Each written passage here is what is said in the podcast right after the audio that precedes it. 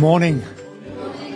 Great to be with you, really is. And uh, so thrilled to hear in talking to Mark uh, just the back end of last week about what you're doing right now in terms of fruitfulness. And uh, God has called us all to bear much fruit for Him. And um, he was telling me that uh, he's already begun to open up uh, one of my most favorite passages of Scripture, which is the Upper Room Discourse. Uh, John is the only apostle that talks about this in John 14, 15, 16, what took place when he broke bread with his disciples before he went to the cross. And um, uh, whenever I read that, I, I just feel I'm in a holy place. Because here is the, the apostle, the sent one, opening his heart to people that he has called to be apostles. And uh, every time I open this passage of scripture, I feel like I'm treading in holy ground. This is just an honor to be an eavesdropper into what Jesus himself is saying to his disciples. And of course, it's in this passage of scripture, and I don't want to repeat what Mark has brought to you. I just want to affirm it. But the key to fruitfulness is this word that Jesus uses called abiding. And uh, he takes the imagery of the vine and says, I am the vine, and you individually are branches. It's really interesting that the fruit is on the branch. And so he set us up to bear fruit. But the only way that the branch can bear fruit is if it remains connected, intimately joined to the vine. And it's the life of the vine that flows into the branch that produces fruit. And just in case we're not getting his message, he gives this amazing one liner Abide in me and I in you, because apart from me you can do nothing. Absolutely nothing. Why? Because the branch requires the sap that comes from the vine to produce the fruit. And any attempt of the branch to be separate and sort of strive and try to be pressurized about producing fruit, it just won't happen. What happens is the peace and the blessing that comes from connection results in more things happening by accident than ever would happen by design if the thing was separate. And so God has called us to connection. He's called us to peace. He's called us to partner with Him that what is in Him might pour into us, and what is in us just simply, supernaturally and naturally produces fruit. So this, this passage of abiding and fruitfulness is just so important. And what I love is this. It seems like there's ever increasing realms of fruitfulness. Because if you, if you're not connected, you don't bear any fruit. But if you're connected, you produce fruit.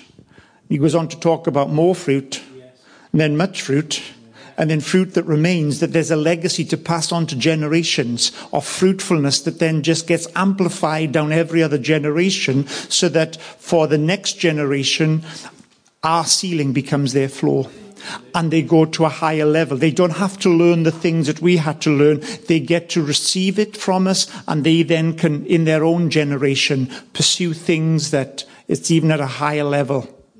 And so this is God's intention, generational blessings just pouring down so that the subsequent generations get an inheritance that cause them to come at life at a higher level of supernatural living. And so fruitfulness only comes out of abiding.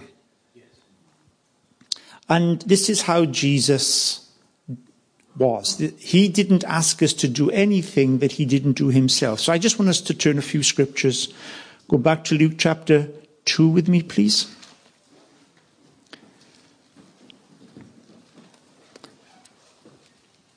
Because what Jesus was speaking to his disciples here about Abide in me and I in you This is what Jesus demonstrated with his Father. And so he was inviting his disciples to come into a relationship with him and therefore with his Father into exactly the same relationship he had. So, Luke chapter 2.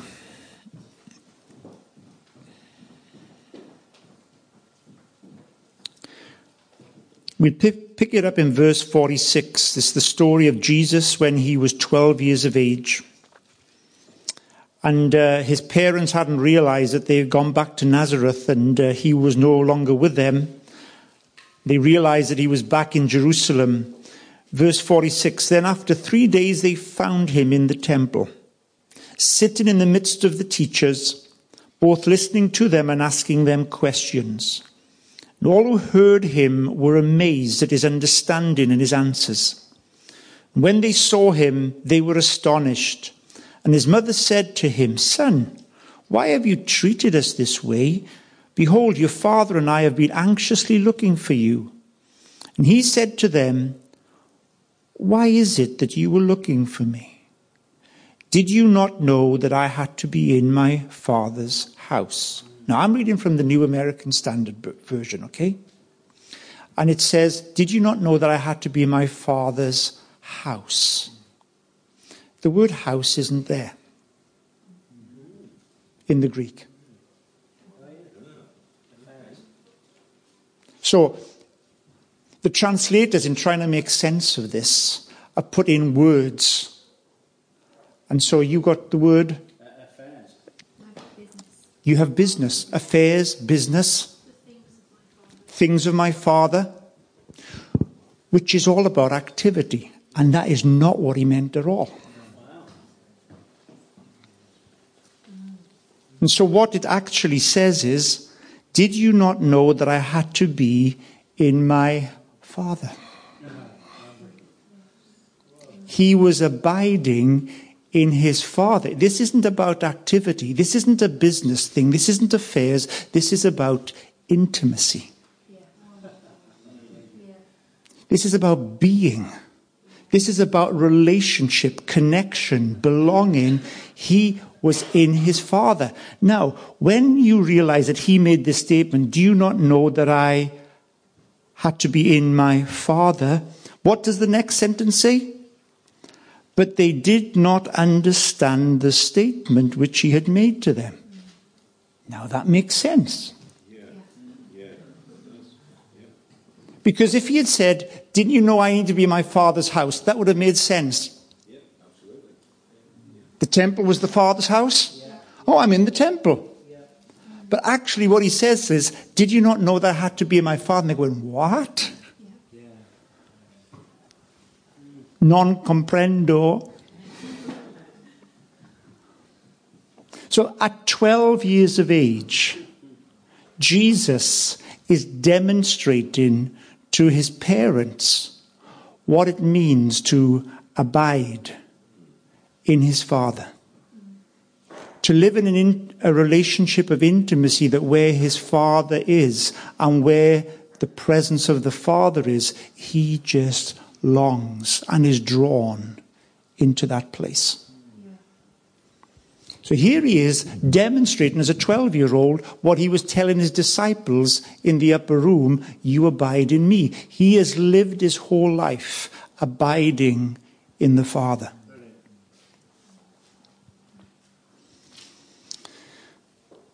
Let's go back to the upper room discourse in John 14.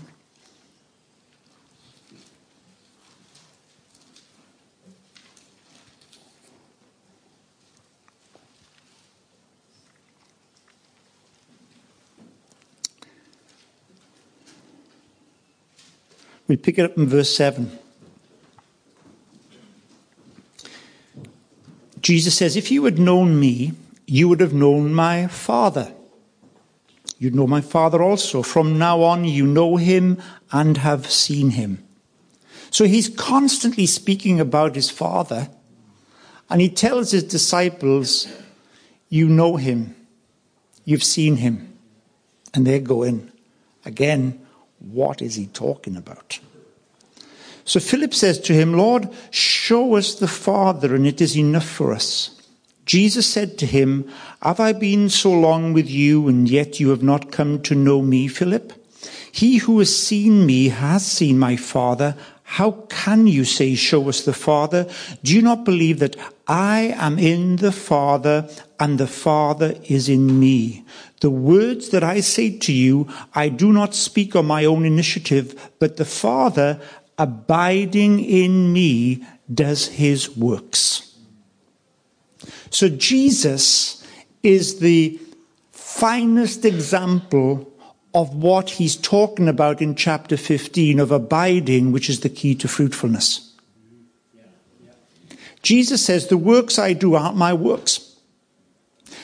I am so conscious of the Father living in me. I am in him and he lives in me.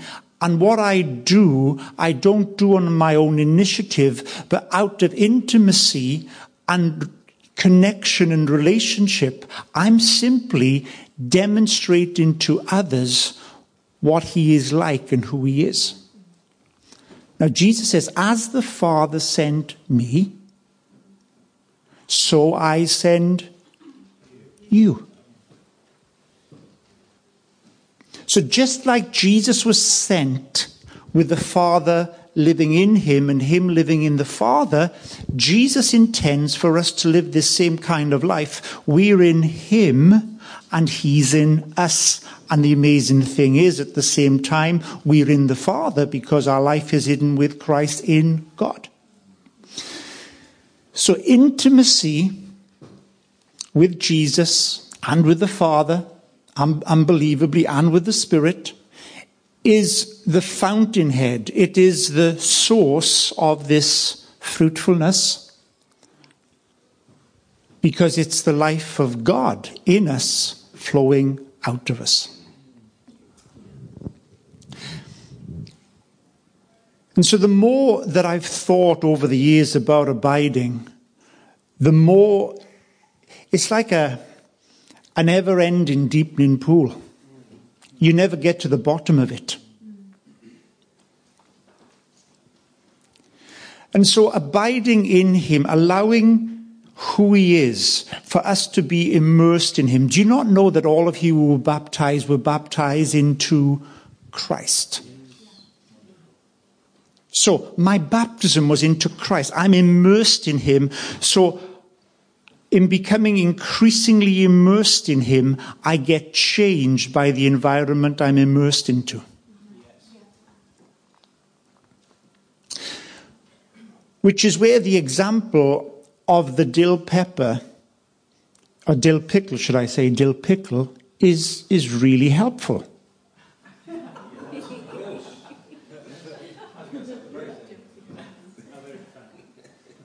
Because you start with a cucumber. Now, all of us know that a cucumber tastes nothing like a pickle, a dill pickle. You with me? You're tracking. Do you know what a dill pickle is? Gherkin, that's the word we use, gherkin. Thank you. So, every gherkin which has got a sharp taste, which is brilliant on a sandwich with some ham, isn't that right? And some mustard and some gherkin. It's a sharp taste. All those who'd like to receive this sandwich into your life, raise your hands right now. so, this gherkin, every gherkin starts out as a cucumber. And then you have this process of pickling. You have some vinegar some substance, some liquid that is appropriately a pickling mixture that you put the cucumber in, and over a period of 21 days or even more, there's this amazing transformation that takes place that what was once a cucumber ends up being a pickle. And once a pickle, it can't revert to being a cucumber. It's been so utterly transformed that it's got a taste to it. It's got this bite, kick. Yeah, there's a there's a sense of uh, you know it's the robustness to a gherkin. You know, a cucumber can be a bit okay, but a gherkin is like I'm here. It's it's got a sense of presence about it, doesn't it? You know, wow, I've been in juice for 21 days, and I want you to feel the juice. And so, in being immersed in Jesus, it's like a pickling process. There you go. And so, however bland we've been, whatever our environment, our condition was when Jesus found us, he goes, I've got great plans for you. However anonymous you little cucumber were, I have got designs on your life. And I'm taking you from there and I'm going to place you into my son, Jesus Christ. And he is going to pickle you, transform you, change you into be something that the environment around you knows you exist. You bring flavor everywhere you go. You're no longer bland, you're a blessing.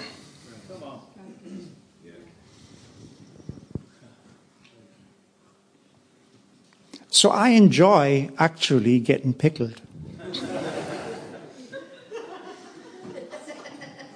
in the Holy Ghost. And actually, I feel better for being pickled once in a while, in fact, as often as possible. It's a good process to go into. Just, just engaging with Him is just so, so wonderful. You know, we were, we were singing about joy this morning, and it's, it's not me trying to generate my own joy. It's, it's not about me asking somebody to tell me a joke. It's me immersing myself in who He is, because in His presence is fullness of joy. He is the Prince of Peace. He is the God of love. So it's not about me trying to manufacture something from within myself. It's immersing myself in his environment. The cucumber doesn't seek to create its own change. It just simply immerses itself in a different environment and lo and behold, a transformation takes place by immersing myself, ourselves, in His presence there's something of supernatural change that takes place where his nature gets infused into my nature and I become like him. So that is abiding in him. But that's not, that's only half the story. The other half of the story is he wants to abide in me, in us. So The cucumber, cucumber gets put in, becomes a, a gherkin, a pickle, becomes transformed. But more than that, he pours himself in me and in you and also produces a process of filling, transformation. And because he's a God that is utterly generous in who he is. He gives us more, much, much more than we can handle so that as we keep being filled, we just inevitably pour out. We can't contain it ourselves. And therefore, we become like him because he is so generous. He keeps pouring, pouring in. And as a result, we keep pouring, pouring out. And, and this is where fruitfulness comes in. You simply allow what's filling you to pour out of you, and what pours out of you changes the environment around you. And it's all because of abiding, which involves intimacy, keeping connected. It involves unity, being joined. Who is joined to the Lord is one spirit. So out of relationship of intimacy and unity, a whole river of life flows out of us, whether it's individually or corporately. And it really isn't about me trying harder. It's about me living closer. It's not about self effort. It's about connected relationship with the one who is the source, and his life pours into me so that his life pours out of me. That's what Jesus says. Don't you know? It's the Father living in me that's doing this stuff. Don't you realize that it's Jesus living in us who is doing his stuff?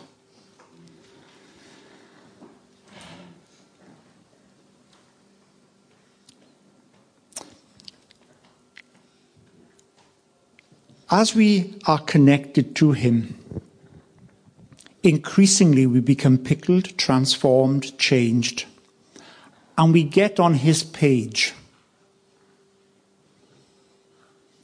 When you hang around Him, He's so amazing that what's in Him affects us. And one of the ways in which we are affected is that we get to feel like He feels we see from his perspective. So fabulous. Because it means that instead of being trapped in earth's perspectives, we get elevated to think from heaven's perspectives, which is a whole more superior way of seeing and feeling and thinking than being trapped into earth's perspectives. And all this is supernatural because it comes by the Spirit. The love is supernatural. It's not my love, it's His love. The peace is supernatural because it's not my peace, it's His peace. The joy is supernatural because it's not my joy, it's His joy. This is all supernatural. One of the expressions of this love that is so precious and it's a word that I think it's so beautiful is the word compassion. When God revealed himself to Moses, he says, The Lord, the Lord, the compassionate and gracious God, full of love and abounding with loving kindness. And so, compassion is the very nature of God. As a father has compassion on his children, so the Lord has compassion on those that love him. Compassion is a primary heart motivation in God. So if Jesus is immersed in the Father, guess what one of the primary motivations is in Jesus? Compassion because he so represents the Father. And the more we get immersed in him and he immerses himself in us, so our hearts get changed, get affected, so that instead of living earthbound in reaction, we live from heaven's realm in response. And compassion is a primary outflow of living in heaven's response. We see ourselves and one another through heaven's eyes, through God's eyes. Compassion is a key, such a key. I just want to show you some verses here. Uh, Matthew chapter 9. Let's go there. In fact, I'll just do a few quotes from Matthew here, just to see, for you to see the pattern of compassion and what compassion does. Matthew 9, verse 35.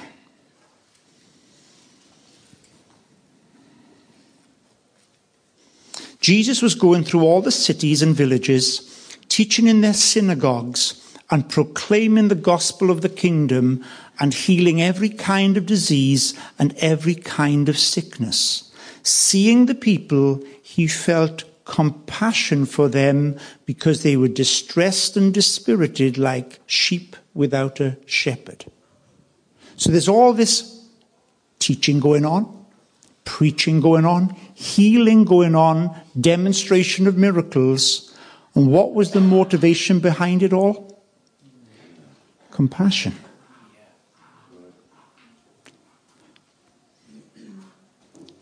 I want to suggest to you, and we'll pick up this thread in a moment and take it further is that compassion is the trigger for the miraculous.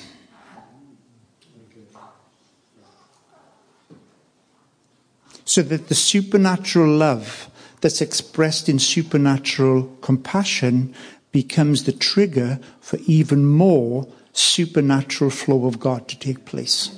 Because His is a heart of compassion. If we are joined to Him, if we're immersed in Him, if He's immersed in us, what flows out is compassion. I think this is what society hugely needs just compassion.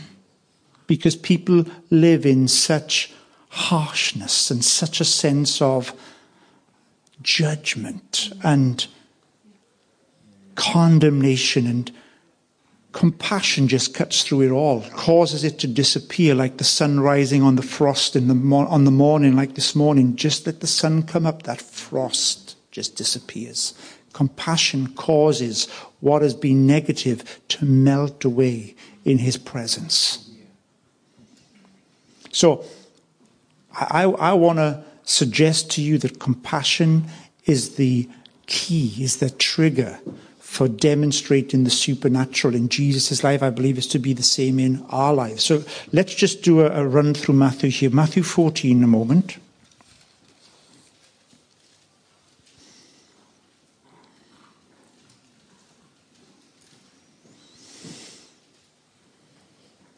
Verse 14.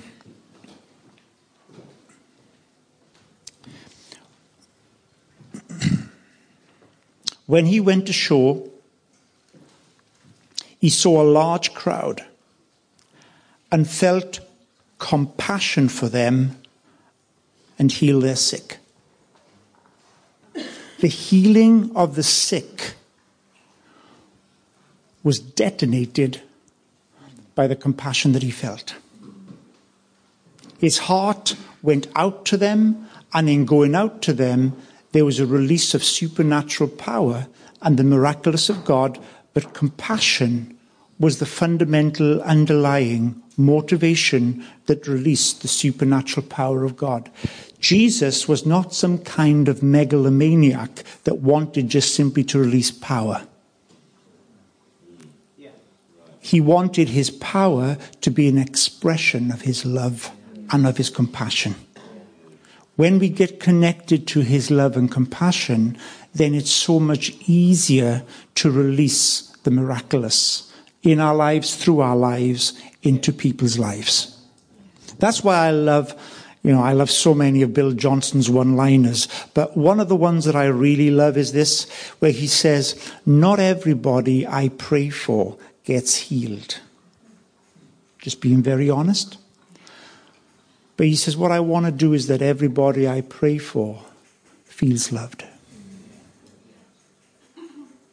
where they encounter a man that loves them, and that then opens the door for even more of God to be received by people.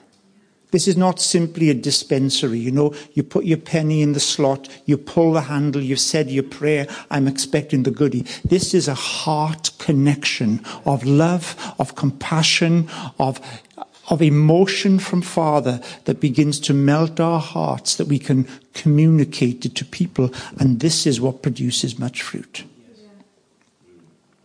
Chapter 15, please. Verse 32.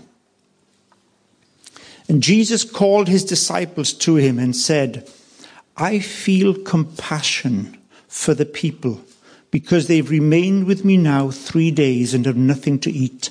I do not want to send them away hungry, for they might faint on the way. The disciples said to him, Where would we get so many loaves in this desolate place to satisfy such a large crowd?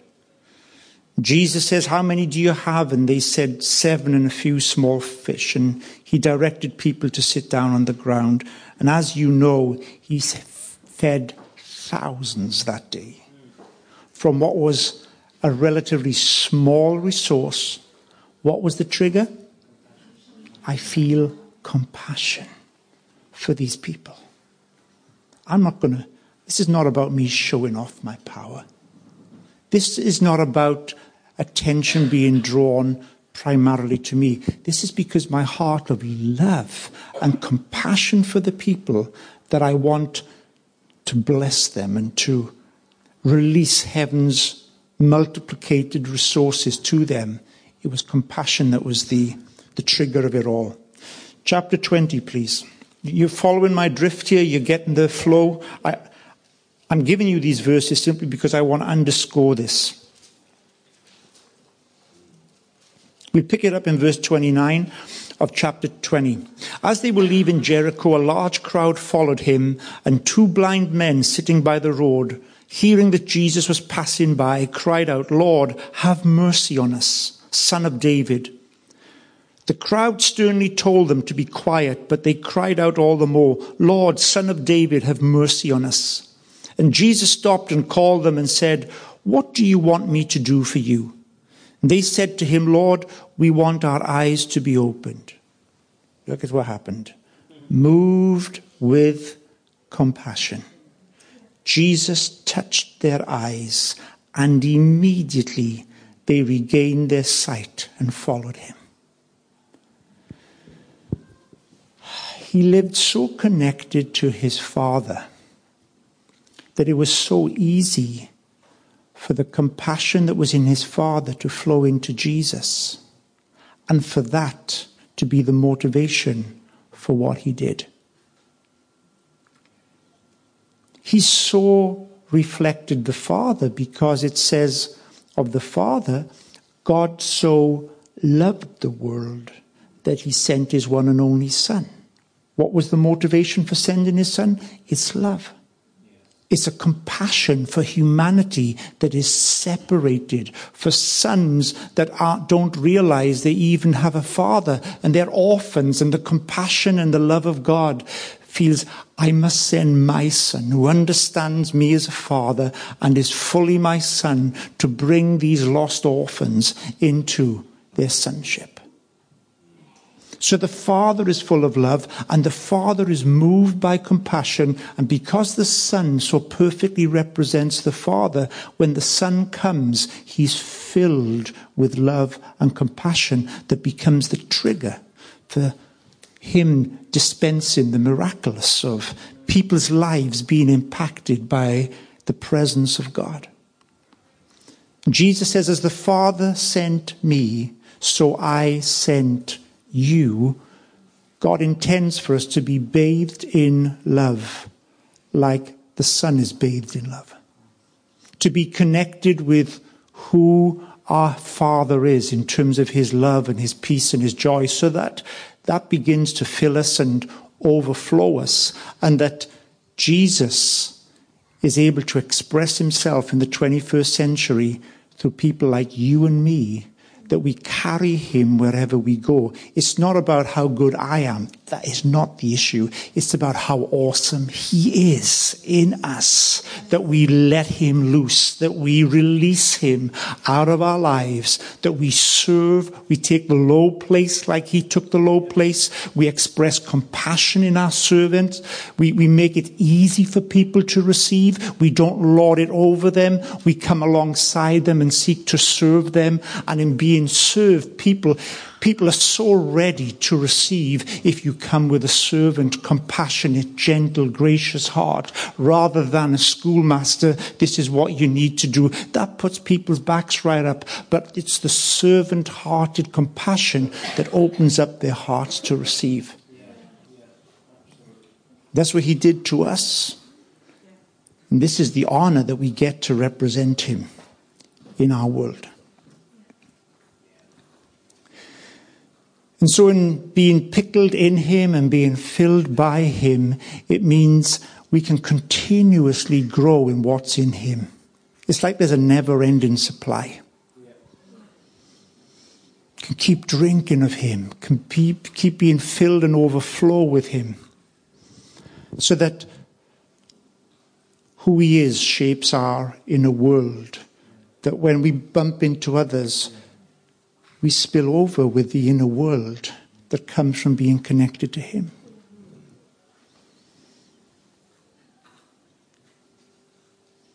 I believe our Heavenly Father wants every person in this room to be kind to themselves.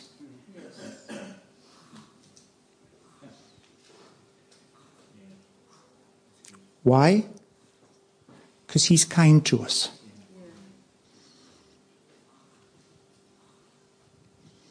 And that in being kind to ourselves, we cultivate His compassion toward us.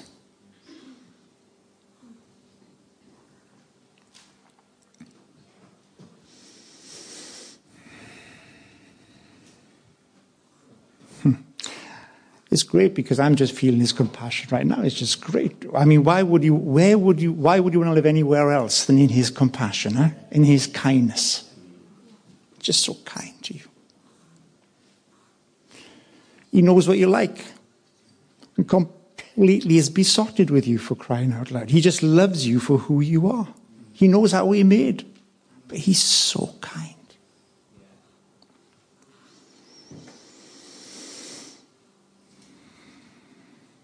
I really felt that what you brought, what is your name again? Anna. You spoke about the furniture, really spoke to me.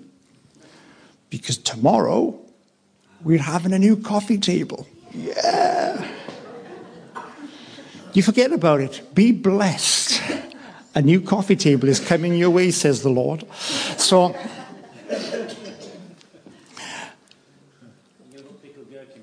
Yeah, we might pickle a gherkin on it. this, this coffee table, by the way, is, is been around.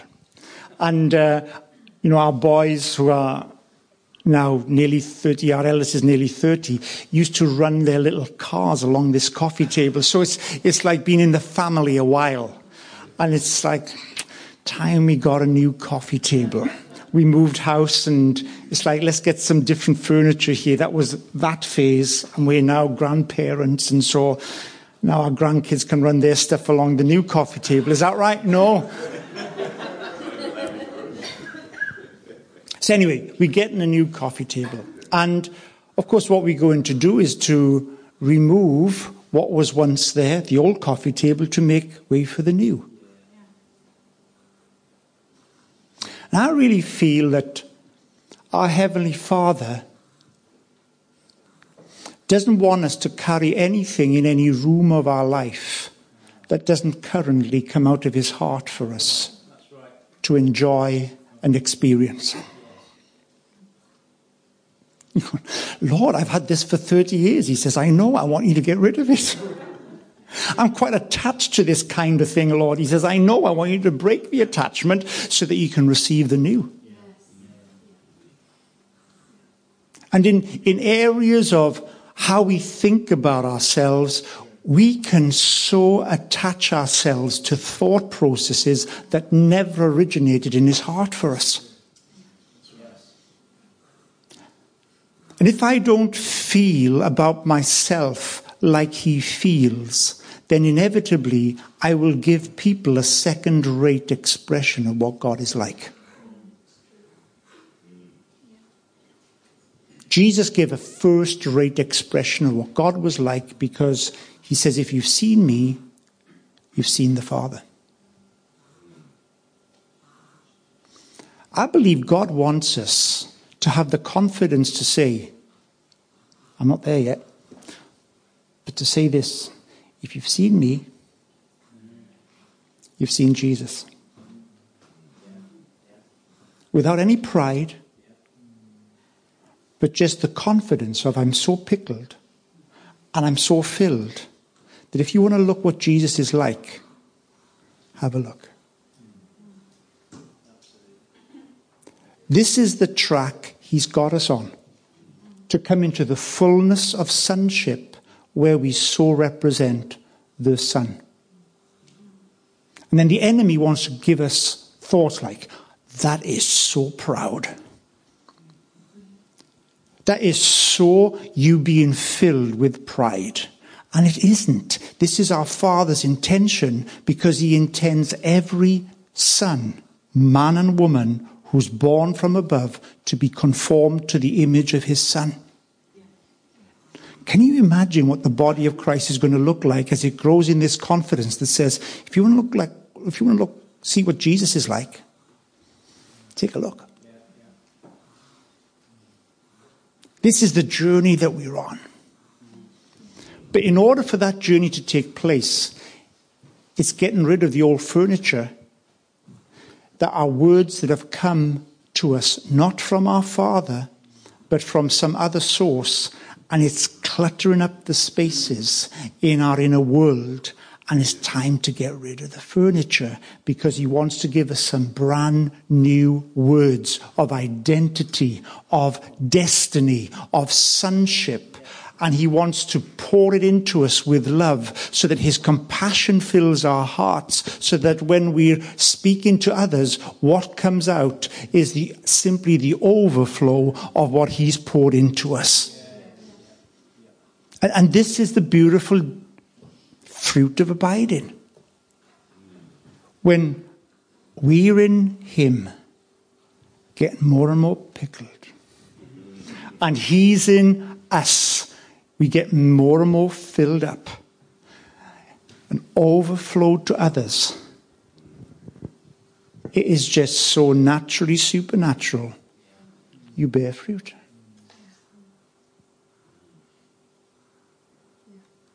So all the apple tree has got to do is just be an apple tree.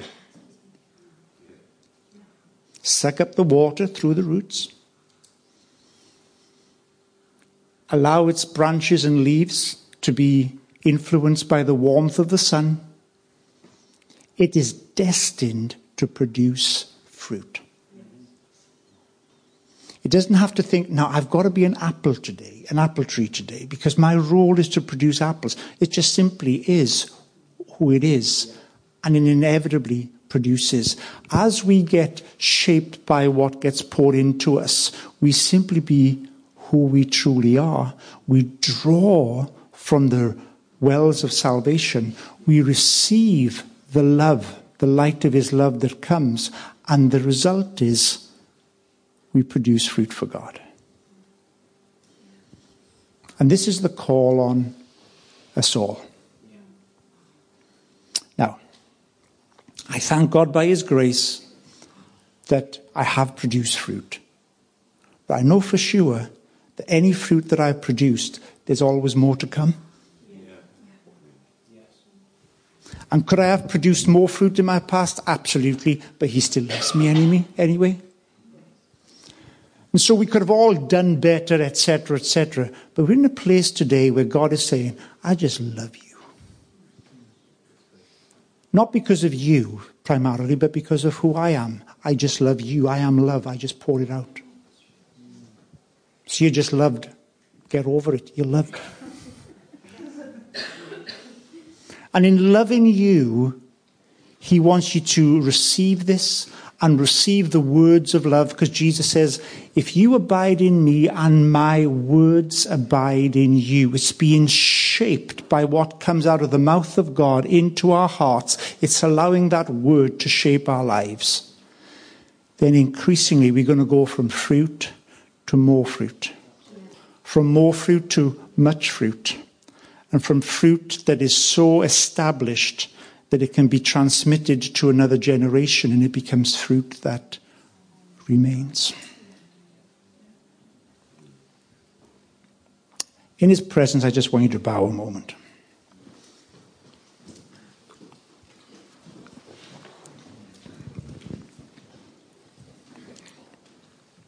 And I just want us to cooperate with His Spirit.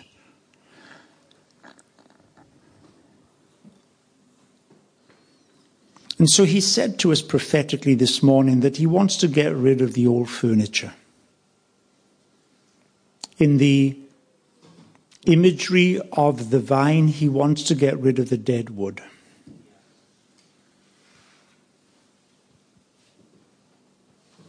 Dead wood is that which was once productive it no longer is. And if it stays on the vine, it stops the vine producing what it should and it cuts it off. He prunes it. He prunes every branch in me that bears fruit. He prunes. And, and by His Spirit, He said to us today that He wants us to get rid of the old furniture. Any words of identity in you that haven't come out of the heart of the Father, so they come with compassion, and it, any word that hasn't come from the mouth of the Father, and whenever it comes, it comes with encouragement. So any word in your life that hasn't come with compassion and encouragement, it's time to get rid of it. It's time to say, I refuse to have an alliance, a partnership, an agreement with this word that hasn't come out of my Father's heart and my Father's mouth. And instead, I break agreement with that word and I embrace what my Father is saying to me today in terms of I'm loved, I am chosen, I have value, I am identified as a son who he loves. He is so thrilled that I am his son. And it's time to believe what comes out of the Father's mouth and to disbelieve what the enemy has been seeking for, for you to take a hold of for all this while past. This is dead wood. It is old furniture. It's cluttering up your space. It's time for that which comes from above to fill your space. And so right now in this room, we break agreement with every negative thing that doesn't come out of the heart and the mind of God. We refuse to give it room space in our lives. We say, you have no place or part in our lives. And instead, Heavenly Father, we open up to every word that proceeds out of your mouth. And we confess, everybody in this room today, that we are much loved because we are chosen and called by you. And we open up our hearts today to receive words of affirmation, we, to words of love, words of destiny, words of release, of freedom, words that bring fruitfulness, not only to others, but first of all into our lives. And so we reject and renounce the negative and we embrace and receive that which comes from compassion, from love, and which is fully grounded in truth. And as we embrace what comes from you, as we steward it, guard it, cherish it, nourish it, we say, let fruit come in our lives. First of all, for you, because this is all about you, Jesus. And then fruit that just spills over to one another. We bless every person. We bless every marriage. Bless every family. Bless every relational connection in this room that people have. Let fruit for God blossom and grow in every relational connection for the honor and glory of Jesus. Amen. Amen. So cultivate compassion. Cultivate his presence. Decide that you're going to get even more pickled than you are. And let it pour out in beautiful compassion to others. Okay, I'm done. God bless. We just appreciate Ian, what he brought. In this house, we are real. But we also make mistakes. And when we do, we make sure we say sorry. We give second chances to anyone. And we also have lots of fun. In this house, we definitely forgive. We also do loud. We give the best hugs. We are family. And in this house, that means We, love.